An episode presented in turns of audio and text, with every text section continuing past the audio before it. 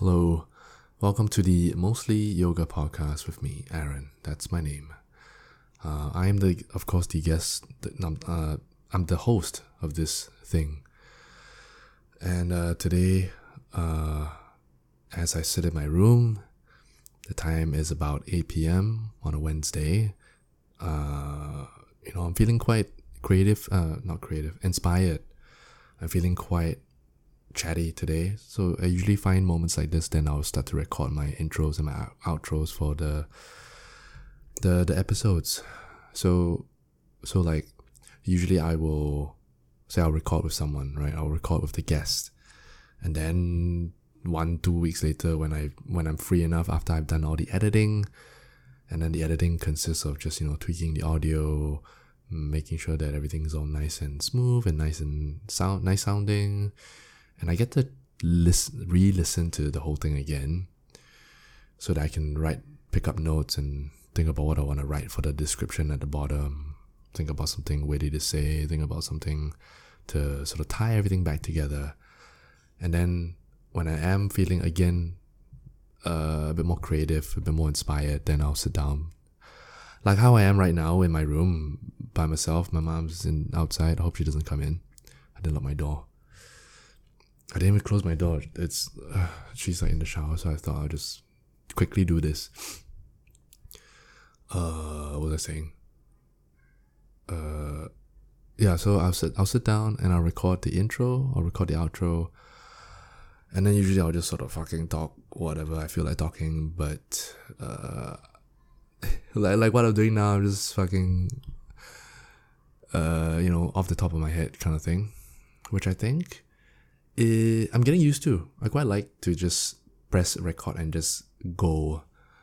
Uh, some days a little bit easier than others. Some I'm a bit like overthinking too much, and I keep thinking about what I want to say, and I start fumbling with my words. Uh, but yeah, it's all all good fun. I don't really I don't really care anymore. Like you know, I just like to to to just chat, just just ramble. Helps me to ground my thoughts sometimes. Okay, so uh, we bring it back a bit, and now we'll talk about uh, my guest today, which is Nicole.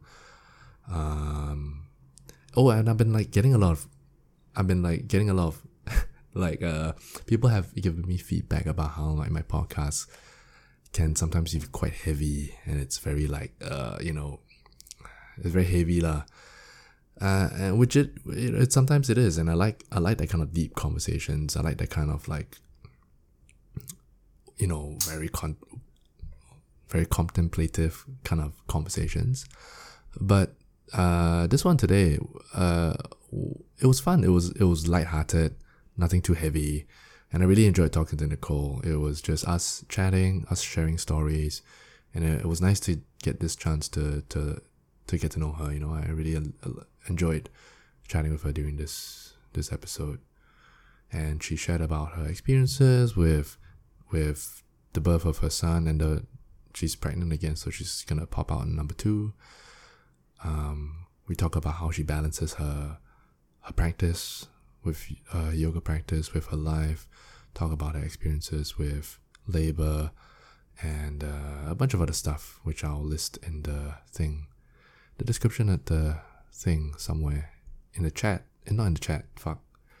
In the what do you call that? When you click on the thing and then there's a description, it's there, right? Go read it if you want. Um, and I also feel like uh, when I was chatting with her, and she was kind enough to like entertain me because I'm always asking stupid questions, like like ask her whether like she gave birth pain or not, you know, which obviously it is, but I just I don't know why I'm just always so curious about how how that that feeling feels like. How does it feel to to be squeezing out a a, a baby out of your thing? It's such something I just can't understand. I can't even imagine it because there's nothing for me to imagine. Like if I if I ask you, oh, how does it feel like to get a tattoo? You can I can sort of imagine it. Oh, sharp sharp thing on my skin because I have skin. I can imagine that. Or how does it feel like to, oh, you broke your hand or something. I have arms. I can imagine how that might feel if I break it. But then, how do I imagine like birth? you know, I'll never as a as a guy, I'll never be able to understand that. So I was just always very curious, and maybe I didn't ask it in a very uh, I didn't ask it in a very um sensible way, I guess. Uh, it was quite blunt, but I, I mean, I don't know how to ask it. But point being, like, she was very nice enough to share all that with me, and I really, I always enjoy l- learning about these things. I've been talking to a lot of moms recently as well, so interesting stuff. Uh, mm, yeah, you know what? Uh, let's just go into it as always. Uh, I hope you enjoy it. I hope you. I hope you. Wait. Ambulance. I hope you enjoy listening to this podcast as much as I enjoyed making it and doing it with her. Oh, and before I go into it, um, I forgot to mention if you are a long time listener of the podcast, uh, uh, and if you like what you hear, go to ko-fi.com slash mostly yoga to show your support. If you like to donate, uh, thank you very much in advance. And if you don't decide to donate, that's fine as well, because you can always just listen to this for free. As always, I enjoy making it, and I'll keep making it. Uh, uh, you know, I'll just, uh, yeah, just, just, uh, you know, just a little plug for myself. Um, so again, thank you for listening, and feel free to follow me on Instagram and all that kind of stuff. Okay, yes, back to the guests. So without further ado, here's my guest, Nicole. Enjoy.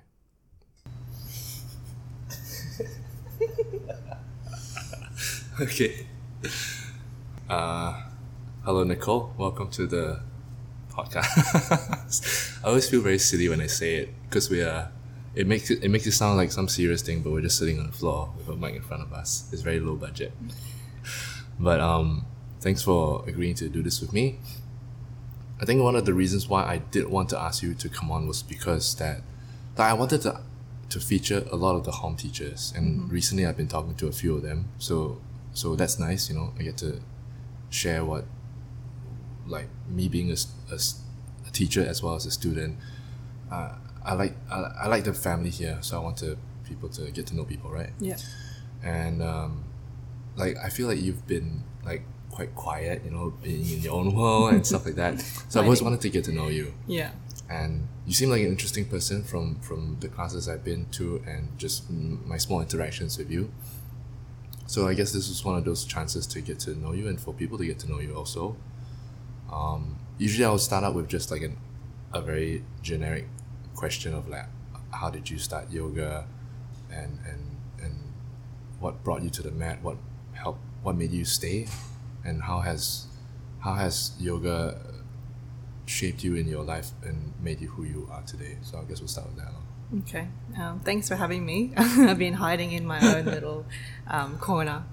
Um, so I probably fell into yoga accidentally maybe more than 10 years ago. Um, I remember I started off with hatha. I was actually very scared of yoga and extremely scared of a chaturanga vinyasa. Mm.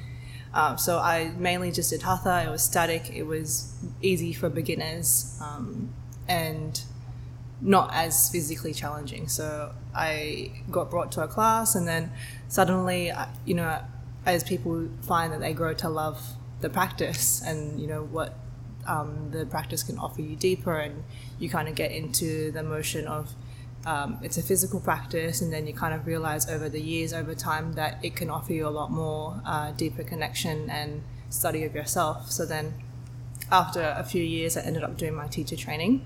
Wait, all this was in Singapore? Or? In Sydney. Hmm. Um, and then I did my teacher training in 2017. So most of my yoga experience was with Hom um, yeah. in Sydney. So I feel like oh, in Sydney, wow. Yeah, so I feel okay. like um, you know, home is like a home yeah. for me, and it's kind of grown me over the years, and I've seen a lot of um, myself change through the teachers that come through and the people that I've met through home. And then now being at, in home Singapore, you know, the, it's just grown me through the, the last couple of years. So it's, it's a special place for me.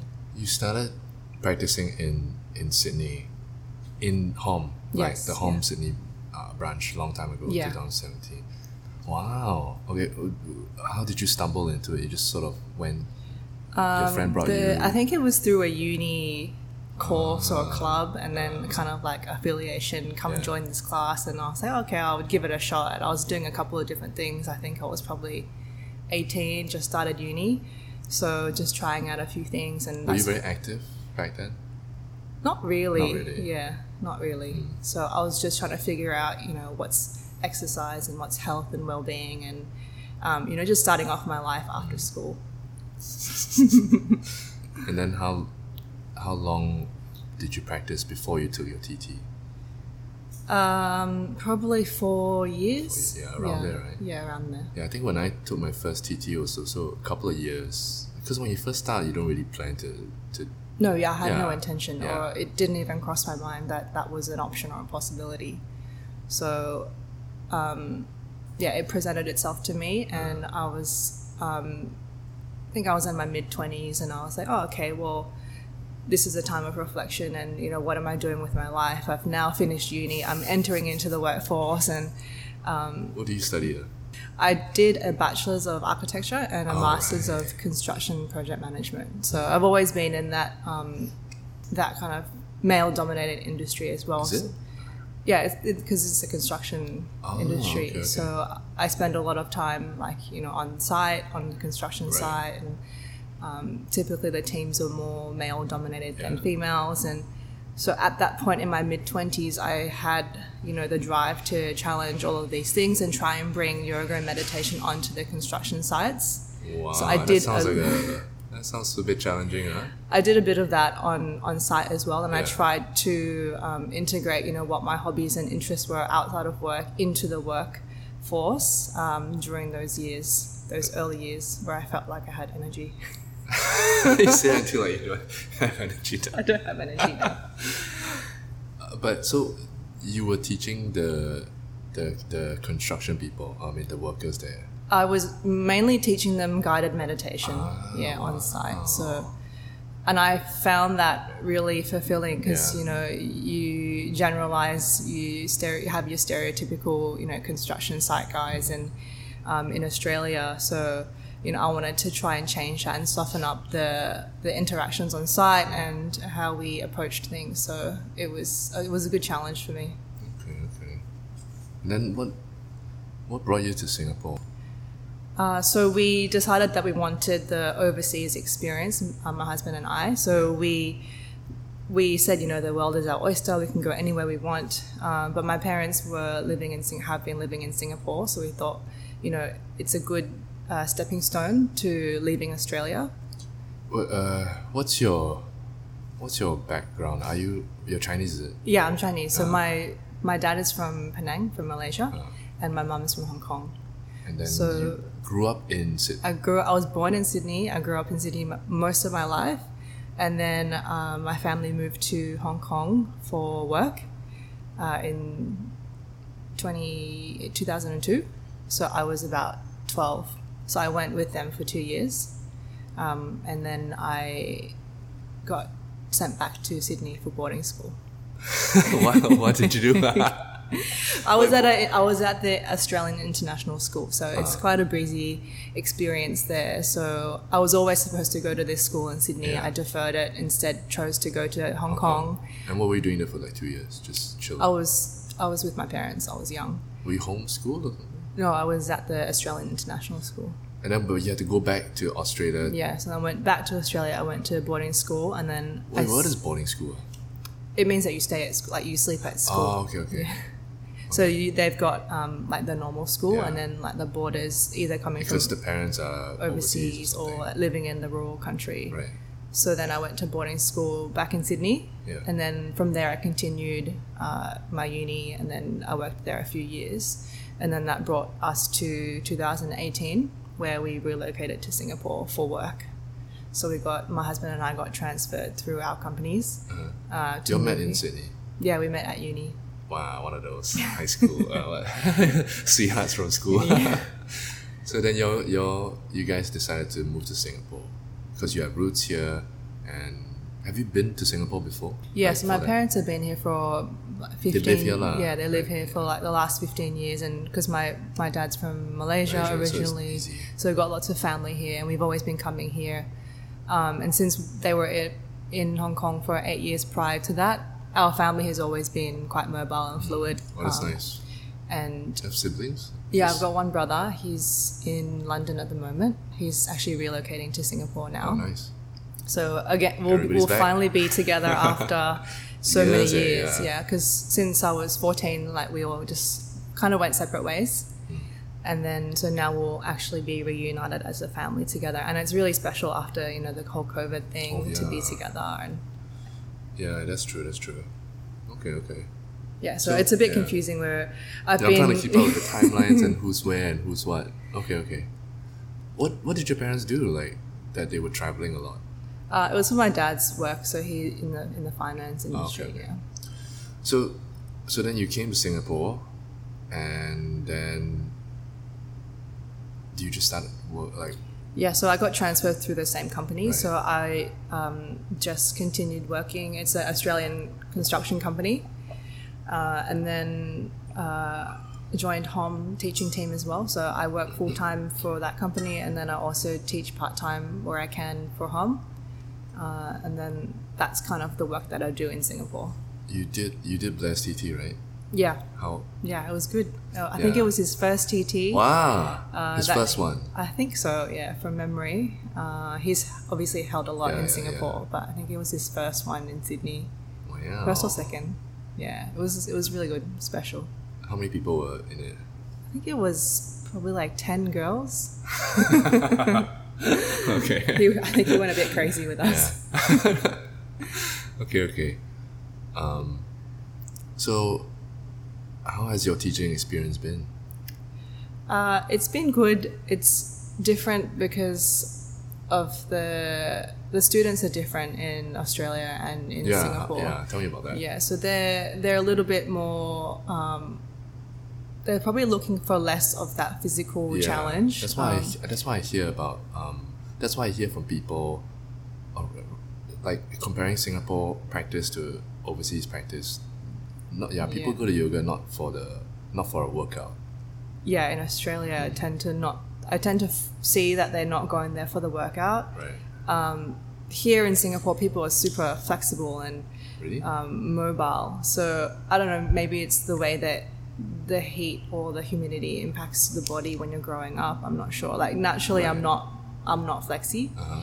Um, so a lot of the poses are quite challenging, and even if I can see that you know the student is not experienced or hasn't been practicing for a long time, they can still get into a lot of these challenging um, asanas because their body can allow it. Like the flexibility is naturally there. I guess. I mean, I guess the heat plays a part. I remember uh, practicing yoga during winter in India on on Lee's retreat, and it was very cold. That that one was very challenging, It takes a, a while for your body to wake up and get into it. and it. felt weird also to not um, sweat when you were practicing. So uh, we were always like we were wearing like trousers and Mm. Like, where's my sweat? Yeah, it's no, not it's coming very out. straight, very strange. Yeah, Yeah, so it's different that way. I feel like your body is always just ready and warm here to just get into the practice. In Australia, like in winter, you wake up and you're like, oh, it's so painful and my body is so So sore. achy, yeah, yeah. it's so achy. So I think that definitely plays a, a role in the practice here and what what the students are able to achieve here. is is that why hot classes are very popular overseas, or at least during uh, with cold weather? yeah, right? that's why I enjoyed the hot classes at Yeah. home, um, especially during winter. Um, yeah. Okay. So so you were teaching in Sydney first, and then when you came here, it was also like yeah, I saw teach, teach it also. Yeah. And you noticed the shift in the students, or rather, the crowd was different.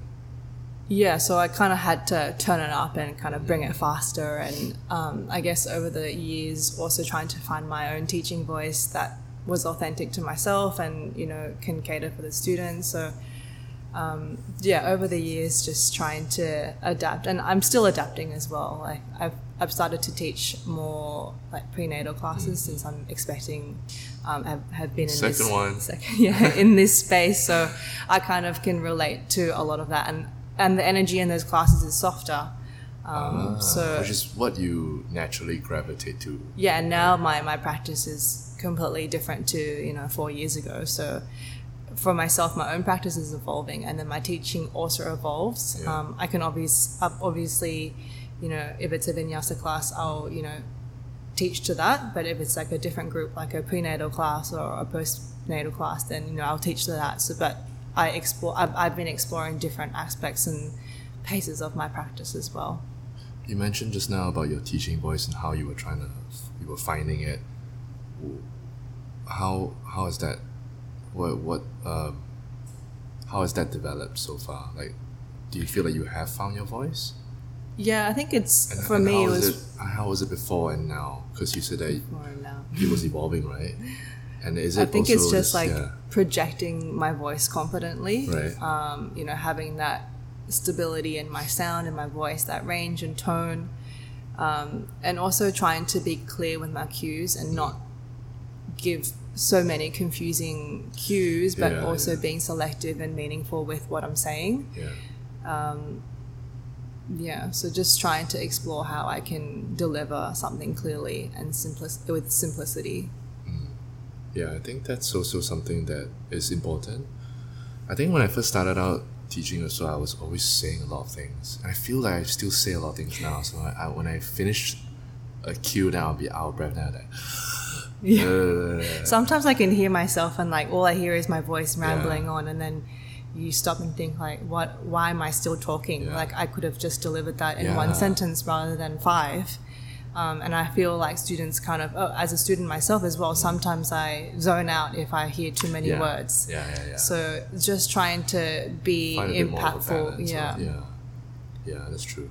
and even at work as well if i'm presenting or explaining something sometimes i feel like i'm rambling and you know how can i say that clearly and Oh, I ramble all the time. deliver deliver the message in one in one sentence so it that's you know about finding not just the teaching voice but my speaking voice my Yeah. presenting voice at work or a you know professional voice that Yeah. you know can can influence other people So since uh, like you related how your teaching has translated to stuff off the mat, like in work and all that. yeah What else has translated from on the mat to off the mat, like in terms of your life or in terms of the way you see the world or how you interact or who you are as a person?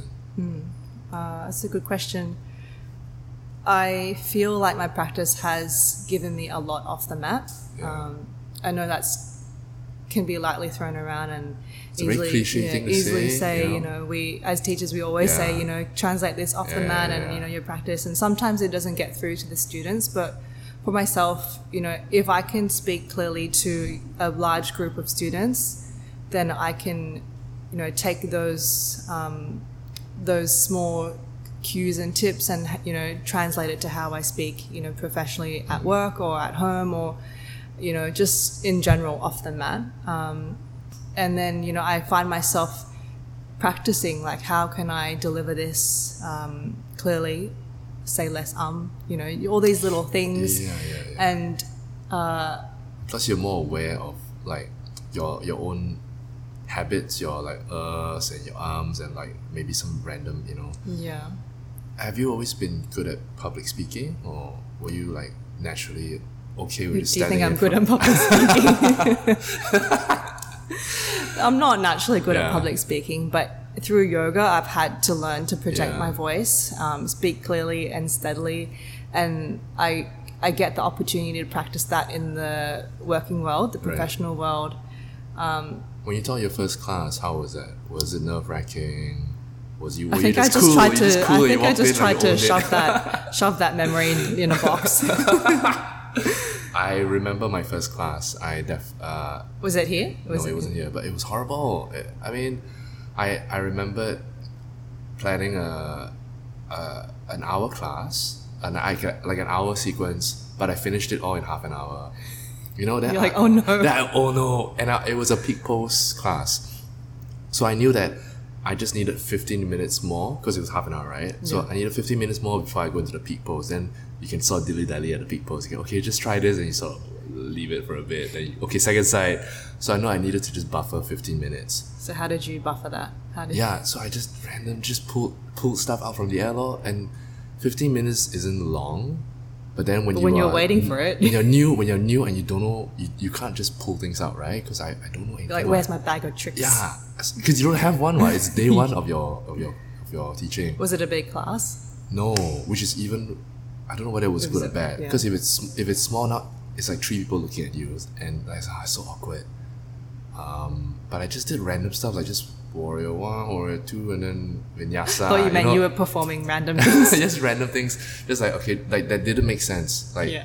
just okay from here, just just go here, just high lunge and uh, low lunge and whatever, and I just pulled something out that didn't make sense, and then when it came to the peak pose, I was doing Birds of Paradise.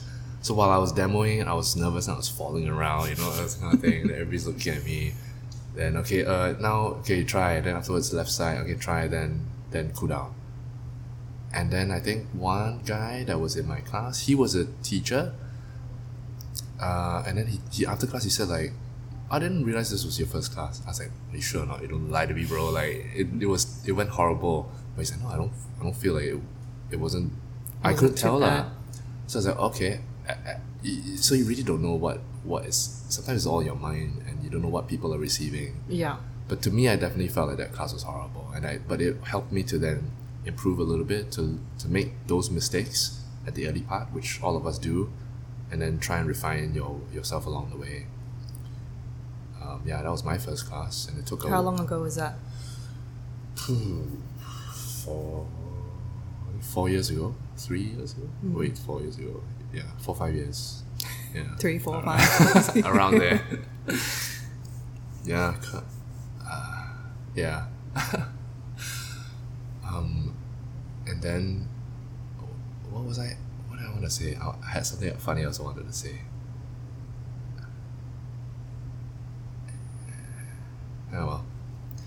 So, uh, when you did your first class, I don't think I can even remember. Wow. It was, I think it was a, it must have been a community class at home. I think it was like one guy turned up. wow, I think it was easier that it was just one person. Um, I think he was a random, so I didn't even know him. so I just, you know, did. I can't. I can't remember honestly, Yeah. but over one person, eh? Yeah. Okay. So that was my first class, and I actually taught at a different studio in Sydney as well. Um, and they had just opened up. Yeah. It was called Hot Dog Yoga, Well, I love it. I love that name. and um, I think I found the confidence there because I was helping the studio like grow. There was, Yeah. you know, it was a brand It's a new, new studio. studio. They just opened. The students were new. There was no expectation. There was a lot of beginners. Right. It's a new community, so I, I guess I kind of built up some confidence there. And then shortly after that, I moved to Singapore. And then I had to quickly, you know, adapt my teaching style and voice to the students here at home who are, you know, very experienced and well practiced. when you were like going back to the question of how things on the mat translated to things off the mat uh, did you have to like prepare for anything before your first class like so like when i taught before i taught my first class i knew that um, there was certain I- i knew that i had to i had trouble you know speaking to a crowd and how I how I tried to overcome that was I went to an improv class because like improv is like it's not something I, I usually do. What, what happens there? So it's it's quite interesting. Um, my friend, uh, one of the front desk at the yoga studio that I practice at, she was, so she was a she was an uh, actor or something like she was involved in that scene. So she she asked me to try out improv.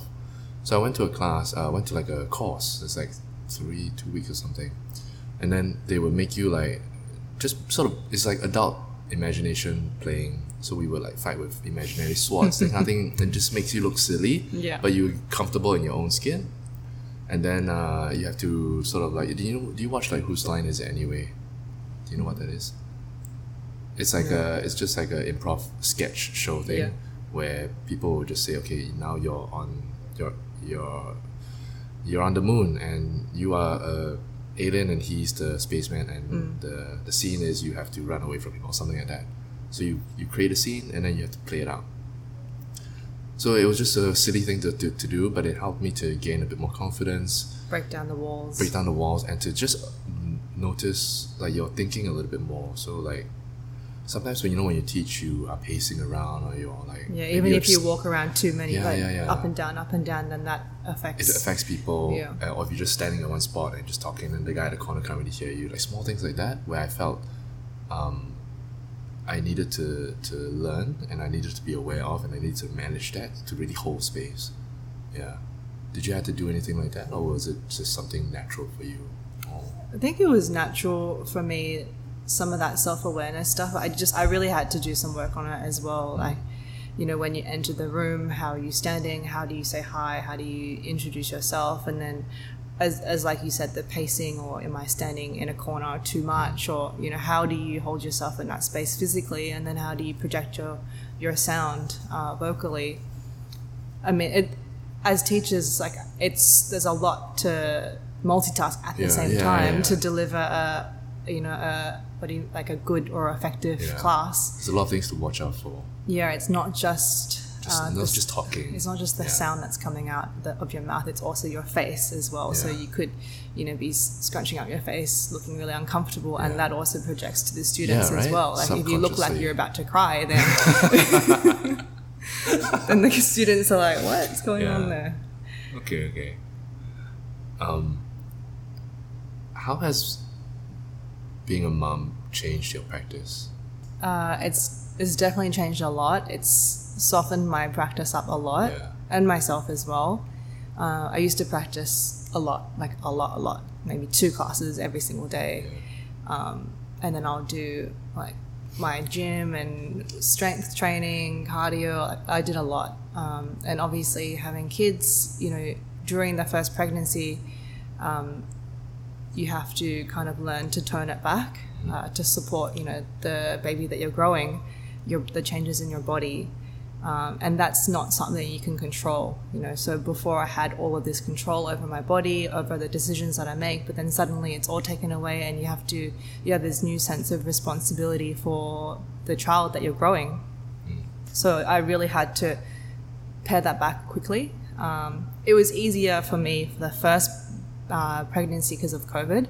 So you know just i'm not yeah. allowed to go outside. Yeah. i'm not allowed to you know go to the gym or go go to the studio so i really could just like nurture myself in that softness at home you know turning into a home practice and um, yeah it was actually covid has been a, a blessing for my family um, to help me transition into this motherhood space because of the that forced pause lah. yeah so and it's it's been a great experience Yeah. um, my husband and I always say like we're so grateful and lucky to be able to stay at home with um, with our son with Jordan um, and spend all that time with him uh, and obviously now through flexible working and a flexible lifestyle you know we can support him and be there for him so Yeah, it's true. It's. I think after COVID, things a lot of things has changed. When you when you realize like yeah, I don't need to go to the office to work anymore. When everybody's on Zoom and and Yeah. you can do you can work remotely. And when we when I think back on it also like a lot of jobs you don't need to be at the office. Most of the time you just go there and you okay you open your laptop you, you do your work Yeah. and then you leave. But like I never needed to be there anyway. You know. Mm. you had an office job before Yeah, I mean everybody did lah. Before pre yoga, I, I mean I wasn't even it wasn't really like an office lah. I, I I was but you're required to be somewhere and show up to because something that's right that's yeah that's the norm what. Mm. It wasn't like a office office, but it was still like a, a space that Yeah. you showed up and then you went to work, right? You go Yeah. to work. But then now like you can do work anywhere and you know, and I think now so there's a reason to stay at home where you can just say, Oh, I'm not comfortable right? Like my mom's place you can just say like, Oh, I'm not comfortable going back yet. I I feel unsafe, so I'll just stay at home. yeah Or if you have certain like kids or whatever, you can just stay at home, which is fine. Or oh yeah, my cousin or my dad had COVID, so I So had to stay excuses. home. Yeah, you can just stay at home. I think you just become more intentional with The um, time, the time and the outing, especially because you know, as a, a mother now and a working mother, I don't have much time, Yeah. like free time, to be you know just catching up with just commuting also, you know, going back and forth. It takes like yeah. one hour. Like if you go half an hour somewhere and then half an hour back Yeah. home, then it's one hour. And I could have been spending that one hour Yeah. with, with my son or resting um, for this second baby. Yeah. So you just be become more intentional with how you spend your time and who you choose to meet up with and Yeah. why you're meeting up with them or why Which you should, you know, at, at a certain age, we, we, we can't just be wasting our time and meeting random people. But that's because we're at this age. I also true. feel a little bit bad for the people who are starting off their life and trying to find their feet, you know, when you're 18 and and then the whole world locks down. You Yeah, can't well, go that's- anywhere. You can't that's meet your friends. unfortunate. Yeah. Um, but for I think our age group, I think it's a, it was a good time to reset and reflect on you know the why you did why am I doing this and who am I doing that for and I think I'm glad that you had a good experience with COVID. I haven't even had COVID yet, so Oh, hey, don't jinx it. Yeah. But uh, I did. I did not enjoy. You didn't? COVID. It was the worst time of was my it life. it was isolating. it was isolating. It was boring, and I, I was on my trip before, so that I was forced to come back. Then a lot of things happened, and like I, I fucking hate, I hate wearing the mask all the time. Yeah, you the mask is I fucking hard. hate it. And then like coming back to the studio, like social distance and, and wear masks to practice and wear masks to teach that drove me nuts. Uh. But then I mean, it's slowly we're moving past that now. The world is sort of healing again, even though there's still like, like yeah, you can you have to wear masks when you go in, but you outside or whatever lah, all these mm. arbitrary rules. But at least it's some sense of going back to normal again, and I can feel the world healing again. So I think it will take another couple of years. yeah, yeah. Still, there are there are still like you know, oh, someone has COVID, so we gotta lock down everything again. But at least it's going back to normal Yeah. in that direction. Hopefully, Or like a hybrid normal. yeah, yeah. Well, we'll see. Um. oh, Is there any difference of this pregnancy and the first pregnancy? A lot. Like a physical Um, difference, a mental difference? Are you more prepared for it now? in some aspects. Well, physically, uh, I was just sharing with another friend outside, Sheena. Sheena. Lovely Sheena. She hopefully I asked her to come on before. She said yes, and then I thought she's shy. Then she said, "Okay, give me some time." So hopefully, at, at when if she's listening to this, she, when she's ready, she'll she will pop. You know, she's welcome on. yeah, I was sharing with uh, Sheena just outside that I didn't realize how much I had not healed uh, from the pregnancy and birth of Jordan. Okay. Um, So before I got pregnant with Jordan, I was, you know, very active, very fit, Uh, young and, and energetic. still, and uh, I had Jordan. It was a really pleasant and you know non-complicated pregnancy, and then I had a natural birth, uh, and what does that mean? Natural birth. So like natural- not at the hospital. uh, at the hospital, but a natural delivery. okay. And then I healed. Uh, I thought I did, and then I went back to. I tried to go back to my exercise, and you But the know, body felt different. I didn't realize it at the time, and I thought that you know everything had just gone into place. Uh, aesthetically I could see that you know my my body had you know recovered in a way until I'm now um, carrying my second baby and I feel that I have so much more pain and pressure tightness in my hips my lower back my pelvis my pelvic floor muscle everything is just you know it feels like it's falling out okay. so then I went to see a physio, and actually, the recovery that I thought I had done um, was not 100%, which is why I'm feeling a lot of pressure and um, heaviness in this pregnancy. Uh, obviously, my energy is completely like swiped out by Jordan, um, being nearly two years old. So constantly on my feet and chasing him around and um, just trying to emotionally give to him as well while I'm trying to, you know, grow another baby. Yeah, yeah. It's a lot. So it's been more challenging. I've been more busy this time round, Right. but I kind of know what to expect, and um, I think I'm just ready to cherish those initial weeks and months. Uh, after the de- the baby's um, delivered, and that's that that really raw and special time with the baby, and not thinking like, you know, when is this going to end? You're and not freaking out. yeah, is am I going to get sleep again? And that whole like early motherhood postpartum um, phase, Yeah. like I know what to expect, and I know that it, the time goes so fast. And you know, Jordan's already two, and you know where has this time gone? So I know that you know things will not stay forever, and this phase will not last forever. And it's just about supporting, um, supporting the child and being there for for them to grow and nurture from you know a one week old baby to a six month old baby to to a two year old toddler. Like they're just constantly evolving and changing. And the role as the mother or the parent is to be there and hold space for them to support them so that they're safe to they feel safe to do it. So I'm ready for it this time round. wow, so confident. I'm glad. I'm glad.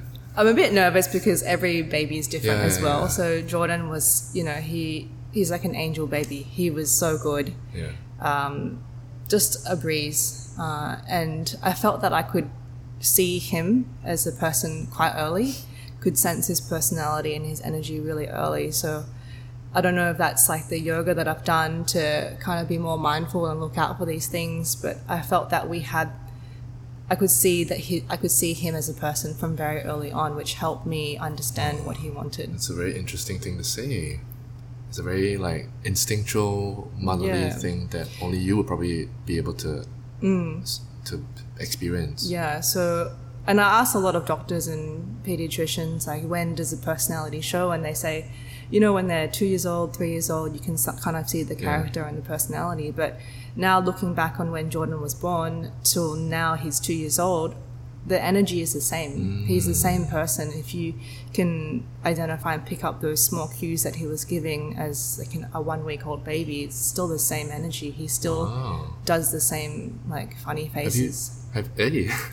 have you spoken to other mothers about this and whether they felt the same connection with their one week old baby? Whether they were it really depends how where the mother is Yeah. at that time because it's a really full on period. You know, the first four to six weeks um, very after. intense. Yeah, it's very intense. It's very raw, and you're dealing with a lot of hormones and you know Mm. Yeah. postpartum depression and baby blues and all of that stuff. I had a You're bit just of exhausted, lah. Right? Yeah, Pop out, squeeze out that thing. yeah, and you're like, what? I have to look after this Yeah. thing. Like it's my responsibility. Um, I did have a bit of like baby blues Mm. the first month because there's a lot of change, and you just suddenly throw in this baby that you need to look after this this baby all by yourself, and who deemed me daunting. who deemed me responsible for this. yeah. but um, after I got through those, you know, those early weeks and started to give myself that space to uh, connect with with Jordan and get to know him, then then you can really start to see and be present there for him, see his personality, see his character, and start to nurture him through those months and years now. And yeah, he's he's the same. He's the same a baby as you know when he first came out till now. So yeah, so I'm a bit nervous about the character of this baby. Obviously, I can't control it, but Yeah. you know, I'm just aware that everybody, every person, every soul is different. Um, so Are you able to sense the character of the baby before it's born? Like, say now, when it's in your belly, is there any instinctual way to sense how he is gonna be? I try to, but I don't want to put uh, too much pressure on myself or on the baby to tr- try and control the energy. I'm Right, just. I'm just feeling the kicks. I'm feeling feeling how it's growing. It's it's starting to move around a lot. Um, the last eight weeks, got eight weeks left. So I'm just trying to allow the space to, in my womb to grow. Um, not trying to you know dictate. Oh, you're an energetic baby, or Yeah, yeah, you're you're active, true. or you're going to be naughty. Yeah, yeah. Because that was that was the question I was trying to ask, but I guess it makes sense to not even.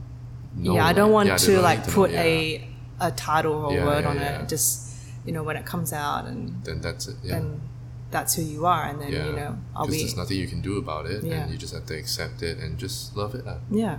Okay, okay. Um, what have you learned from Jordan? Um, a lot. Um, I mean, like it's they teach you a lot. Uh,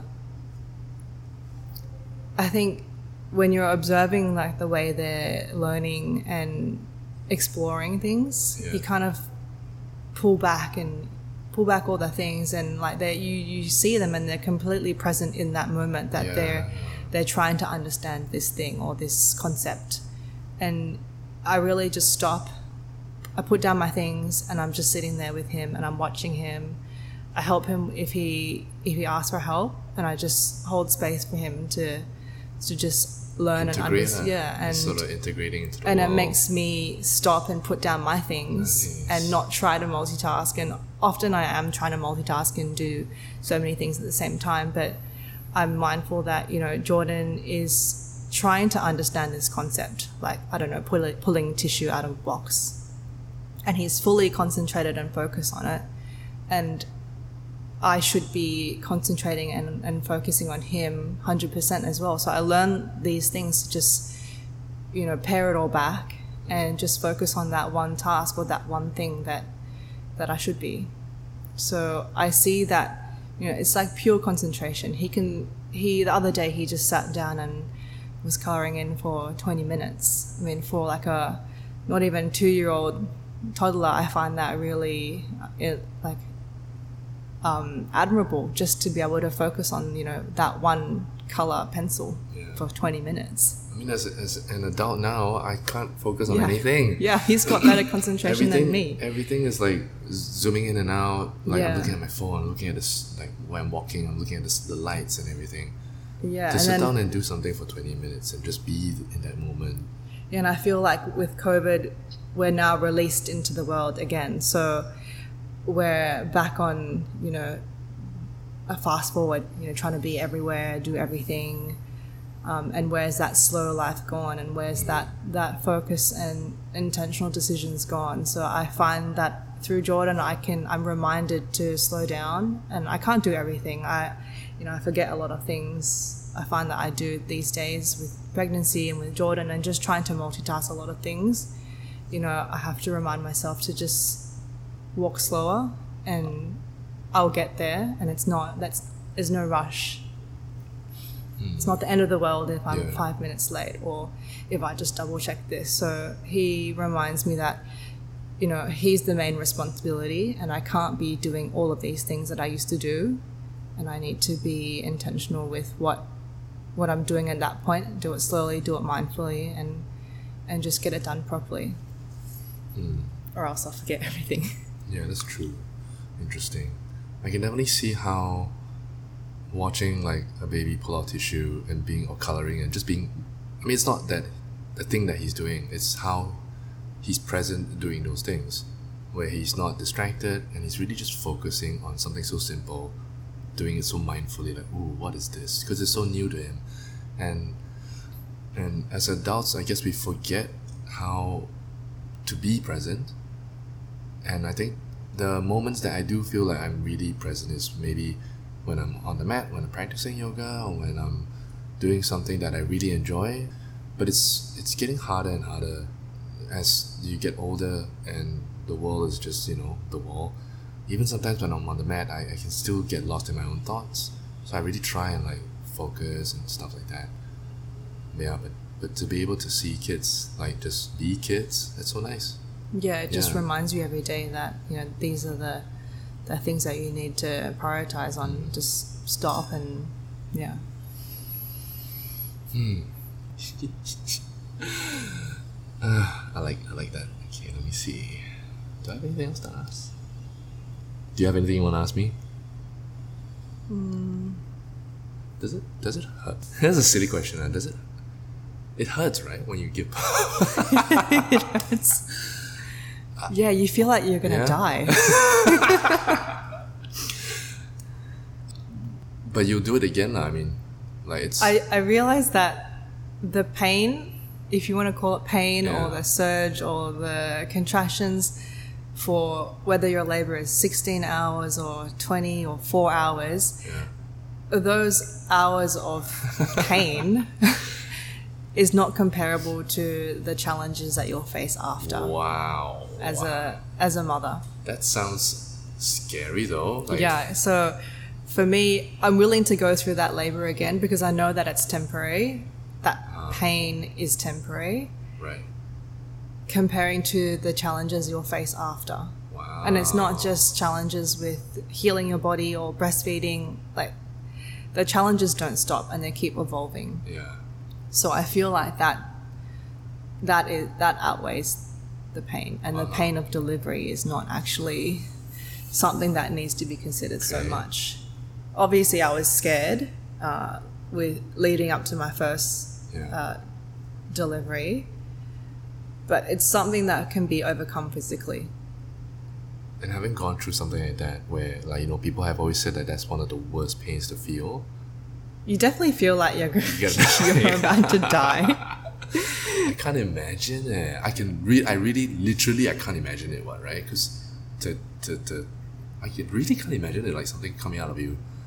I mean, it's like a natural process. So your body is doing what your body is Yeah. supposed to be doing, and it's not even something that you can control. It's just happening.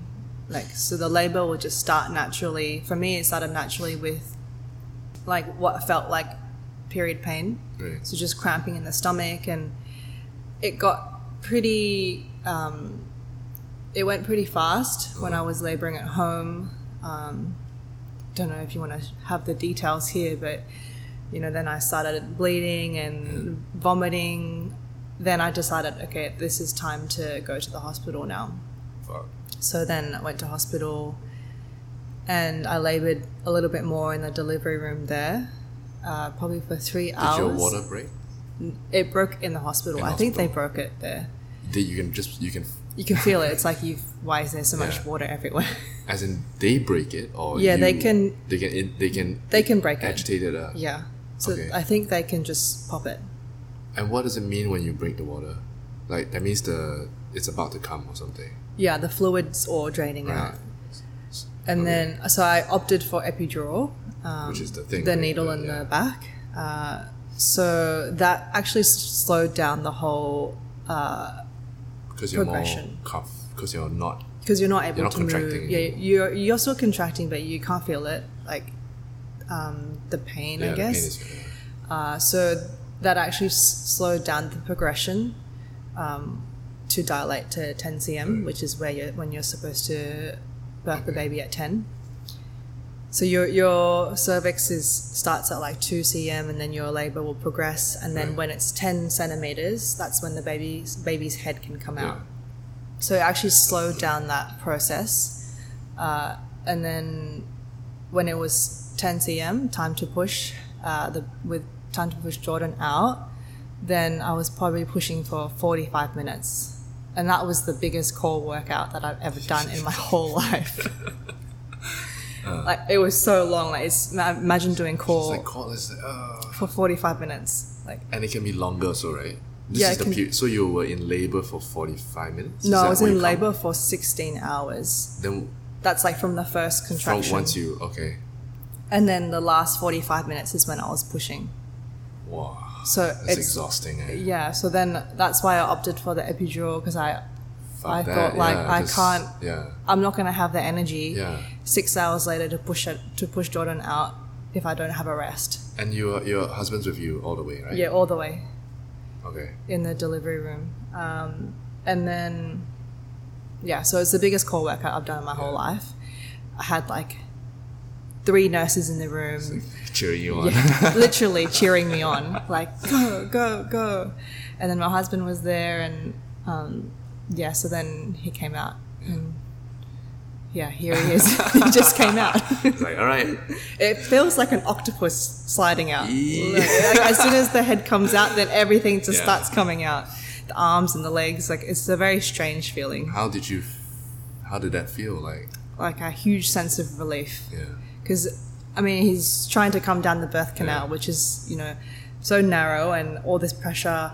You feel a lot of pressure in your bum, like when it's Yeah. um, time to push, and you're just trying to trying to push with the contractions, with the surges, and then as soon as his head pops out, then it's like that relief that you feel, and then maybe you push like two or three more times, and then the body starts coming out, and it feels like an octopus is falling out of your your body, and then once it's out, then I guess that pressure that you've been feeling for the last how many hours or um, or days even, because you can be in labor for a few days, then that is released from your body. And, you know, you no longer feel that pressure trying to come out. Does the pain immediately stop? Are you scared? I mean, Are you I'm just scared, curious. Scared like, of the pain. I'm very scared of pain, yeah. But like, I, I, I mean, like it's so it's just so I think there's so many emotions after Yeah. that it becomes a blur, and you can't. I can't even remember what I was feeling physically as soon as he was placed on my chest, because all I can see is him. because you're just exhausted. I was- it's yeah. like it's like shell shocked. Yeah, like the you're just grenade like, went off and what's- then like. what's going on? And he's like, you're holding this new baby. He's on your chest, and there's just a lot to consider Yeah. that I don't even know. Like, and then I had to get a few stitches. Like, Yeah. you don't even know what's going on with your body because you're too focused on this baby that just got placed in your chest. Yeah, but to answer your question, it's quite painful. You get you get past it. Okay. Is there so like so pre post post baby post post if it's all popped out all all good then you go home the next day and then when you were when you were like you were home you were resting and the, the few days leading up to it what did you feel that you needed the most. Or like so you were feeling baby blues and you were overwhelmed and all that. What was the I- guess it's also like a, a an advice for future potential mommies to be. What helped you pull through or what like say say if um, say if uh, uh, advice for even like um, your husband like what could he have done better or something to help you make you feel more comfortable after that period Yeah. Um, what I really needed after birth was just support. left alone No, don't leave me alone. okay okay yeah I think support is a huge, Right. um, a huge thing. You really need your support network, and I know a lot of people can't have their families with them. At that time, when I had Jordan, I was still staying with my parents, so actually having them around was so good for my healing. Um, and I felt like I always needed somebody around me um, to not feel so isolated and by myself, just caring for this baby. And I was breastfeeding, so you know, It's the logistics of it lah. yeah, he just he just needed he just needed me, um, and I think it can be isolating if you're just left by yourself with a baby. You know, being your your sole responsibility. So having that you know that support network, like I'm here for you, and you know just here's the water, here's you know a cup of tea, is really helpful for your healing. Um, and you're not just healing like physically, like obviously emotionally. yeah, obviously you're still bleeding and and there's wounds and stuff, but I think emotionally you have to heal as well from you know what if you if your birth was traumatizing, you have to work through that. You know, some people do have you know traumatizing experience. What what what constitutes as a traumatizing experience? For me, it wasn't that traumatizing, but you know, you can go down a route where they can't get their baby out or the baby's in distress, an emergency C-section, like all of these things can factor towards you know being traumatized in uh, at that certain event. So while you're at home healing, I think it's important to have you know, obviously the nourishing food and being able to rest. You know, have your nap times and um, not feeling alone and having family or your partner or your support network around is really important.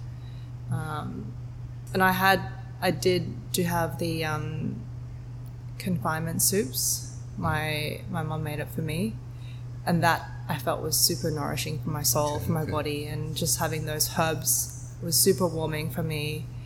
And you know, just having that available, um, you know, a nice bowl of soup to have, you know, t- two or three times a, in that day, a different soup for 28 days was just really nourishing for me. Oh, Yeah. So I expected the second time round. yes. you better be. Actually, I'm looking forward to it because I do like those soups. Yeah, yeah, yeah. Okay, okay. What else do I want? Is there anything else like to take note of?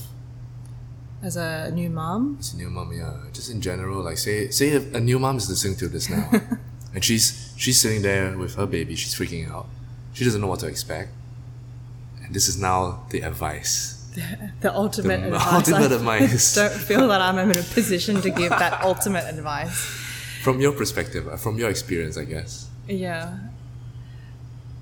I think it's just reminding yourself that time will pass and it will not be forever that you're going through this challenge or this struggle with, you know, breastfeeding or, you know, why does the baby always need me every half an hour or why won't he stop crying? Like, the, the time will pass and you will, you know, get your life back eventually. Um, and actually, it's no rush to you know if you want to get your life back, but just to to value this this moment right now, even if it's hard, even if the baby's screaming, and you just need to take a breather and walk away. Like it's not it's not the end of the world, and this time will not is not permanent.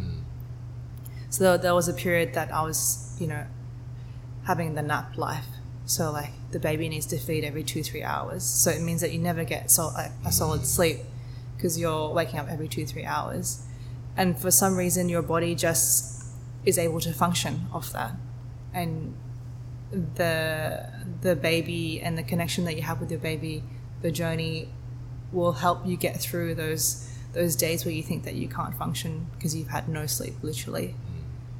Um, and then you also i feel like your social circles also change your support network you know outside of your family your friends other new mums like they come into your life almost naturally without you without you even trying uh, because you're all experiencing the same thing Yeah. and you don't even need to explain you just have that instant connection Yeah. Um, and you know i think in the early early weeks and months you're on a different schedule to everybody else so there's like a whole new world at like between 12 a.m and 5 a.m where the mums are just awake like and you, you can see like who's online and who's like It's so strange. who- but so interesting. who's on WhatsApp or Instagram, and you just find yourself talking to them at like Yeah. two in the morning, being like, "Hey, I'm up. Yeah. I'm you feed- too? Yeah. yeah, yeah. I'm feeding baby now, and that's where you have those, you know, those really deep connections, Yeah. and you have those new friendships with new mums and new people. Because there's a, you know, while you're having your deep sleep cycle number two or three, like we're awake, and there's this whole new world that is awake. Mm. And sometimes if you don't have that initial support network, you can be sitting there feeding the baby and just staring out the window thinking, I'm all alone. Mm. I'm the only one in this world awake. But actually there's there's, you know, thousands of people out there doing the same thing and you're all you're not you're not alone. So when you find, you know, those those people in your life, you know, it, it's actually quite funny. Like, oh, you, baby woke up again. Yeah, oh, yeah. yeah. It just put it would just put him down like half an hour ago, but he's he's awake now. It's like a, it's like a, something to bond everybody. This Yeah. experience. Yeah, so you make really special connections, and friends, friendships Yeah. through that, um, and you know you cherish them as as new moms and now second time mums. You're going through that new that second wave now, and like going through and sharing your experience being a second time mom or what what it's like to have two kids or three kids. And yeah it's it's a whole journey in itself. It's it's amazing yeah it's really special. Mm-hmm. Yeah. Okay, okay. are you planning to have kids of your, of your own? Oh, I don't think so. I mean, I feel like I, I, I I've never been one to like kids, but then I think ever since I started like here, like ever since I started working at home and like the kids are everywhere, feel like everyone's having everyone's having- having babies. Um, when I was at RP, I would hang out with with Mel's kids and we'll play chess and everything. Mm. Then I'll you know Merlin brings the kids here. You bring bring Jordan to VP that day. There's just kids everywhere, right? And there's kids class, so just they're running around. So like I get to interact with the most amount of kids ever in my life while I was teaching at home because I, I never got to right. And I I like to play with kids for some reason. I think it's because I'm also one Mm. Uh, and I've even thought of like doing a kids yoga thing, but Yeah. then I don't think like it's just a thought, and I don't think I would. I guess I don't know, Maybe you need to give it some more years for it to Yeah. kind of but then be the right time. But I don't see myself having kids. Having your own Yeah, I don't think. I think the world has enough. enough people- kids. enough people. I've if if it really came down to it, I might adopt, but I don't think I would make my own. You know, It's just Make my own baby. I don't know. We'll see how. Uh, you know, the world has the universe has us plans for you, right? Yeah, you never know what's around Yeah. the corner. Yeah, I, yeah. Well, I mean, I'm, I'm not. I'm not manifesting it right now. I don't want any kids right now, but we'll see. I don't. Uh, I don't reject anything. You know, whatever comes, comes. Yeah. Yeah. Cool. I think like the when I was talking to Amber on the podcast, also she was telling me all these like crazy stories, you know, about like pregnancies and, and the connection that the mother and the, the baby has. And it was very interesting and I was I felt like I was asking her a lot of like stupid questions from a guy's perspective. And I guess I'm still asking like, eh, eh, hey, pain or not, you know, that kind of thing. but it's still interesting to hear. Everybody's different, you know, it's all different. It's Well, I think like yeah. guys don't really ask. Like men don't really ask women.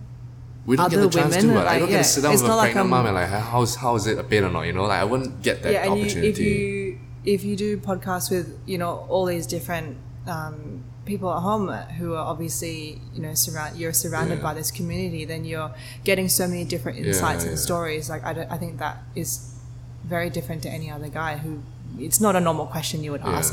You know, a, a random Yeah. female on the street. Hey, how was your I should birth? point at them. Hey, Tell me about that? your birth. yeah. So thank, thanks for sharing. Thanks for being open about it. Yeah. yeah, no problems. Um, do you have any final words, final things to say? Not really. I'm just in a nesting um, period now, just waiting, Sort of waiting it out. kind of waiting Yeah. and Have you preparing still myself. are you still practicing?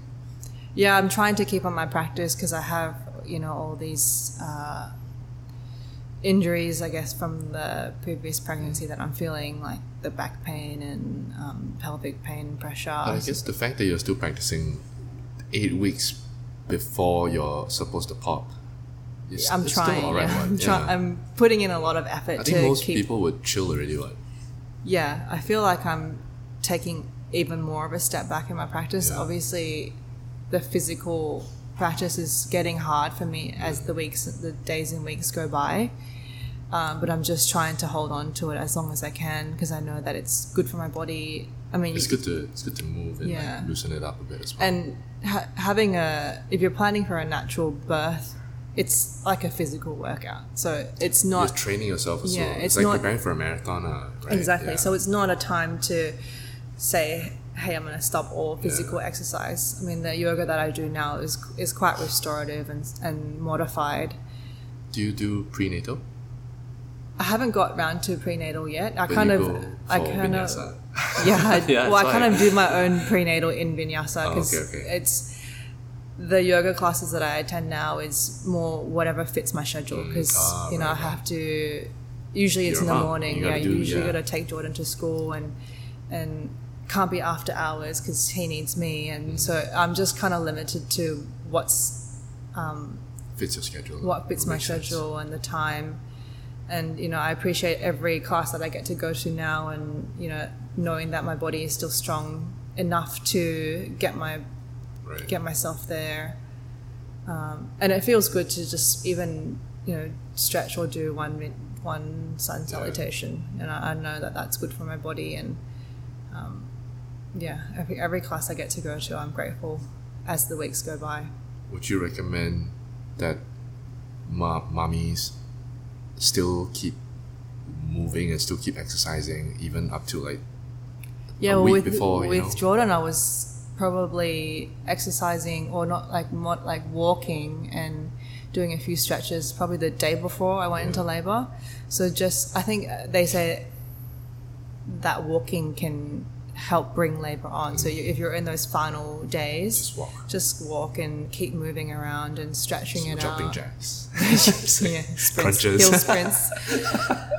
yeah, so I've Okay. I've been walking a lot. I usually walk into school Yeah. if it's not raining. Uh, so I'll I'll treat that as you know Your exercise for the day. yeah, something active that I've done that day. Walk him to school. I spend time with him, and I'm also moving my body. I'm starting to move, walk slower, waddle, um, but in a very waddle, attractive yeah. way. Yeah, I'm sure. but yeah, so I'm just trying to keep keep active and keep moving, so that my body is strong to actually deliver the baby. Okay. Cool. Any other final words? No, I think that's it. Okay, cool. Well, uh, thanks for being on it. Thanks for sharing all the stuff that you shared. It was great talking to you. I had fun. Uh, how can people reach you if they want to follow you on Instagram or Uh, if they have any tips they want to message you about? I guess IG, right? yeah, I think I think it's Nicole Chu nine. I think. Okay. I'll put it in the description Yeah. at the bottom. Okay. Okay. Thanks for having me. Yeah. And we're done. Thank you.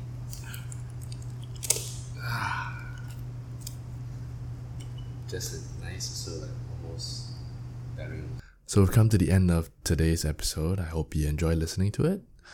Uh, if you like what you hear, share it with your friends. As always, feel free to repost it on your IG, tag me, tag the Mostly Yoga IG account. I realize if your account is private and you tag people in it, I won't be able to receive it. But just, you know, I never knew. I thought you would at least get a message, but it turns out you don't. Uh, also, if you want to support the podcast, feel free to donate to my Ko-fi Ko-fi page. The link is in the description. Otherwise, just go to ko-fi.com slash mostly yoga, K-O dash F-I dot com slash mostly yoga to show your support. Thank you very much. Also, um, uh, to, to all the potential mommies out there, to all the new mommies, the future mommies out there, uh, like what Nicole said, it's it's gonna be a tough time, you know, at the start, at the beginning of it, when you first have this new thing in your life, and uh, you know, when you're when you're when you're milking, when you're feeding your baby milk, when you're feeding, when when you're feeding your baby milk in the middle of the night, or when she's or he or she's when you're up in the middle of the night, like what she fucking said just now, um, know that you're not alone, that there are other mommies out there doing the same thing, dealing with the same thing. Uh, and, you know, find that support system.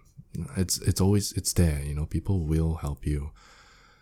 Uh, there's a strong mommy community in home yoga. If you happen to practice there, just chat up with the, you know, with Nicole, with Merdin, Diana, Jamie. They all like to gather, gather, and like celebrate their their kids' like birthdays or whatever.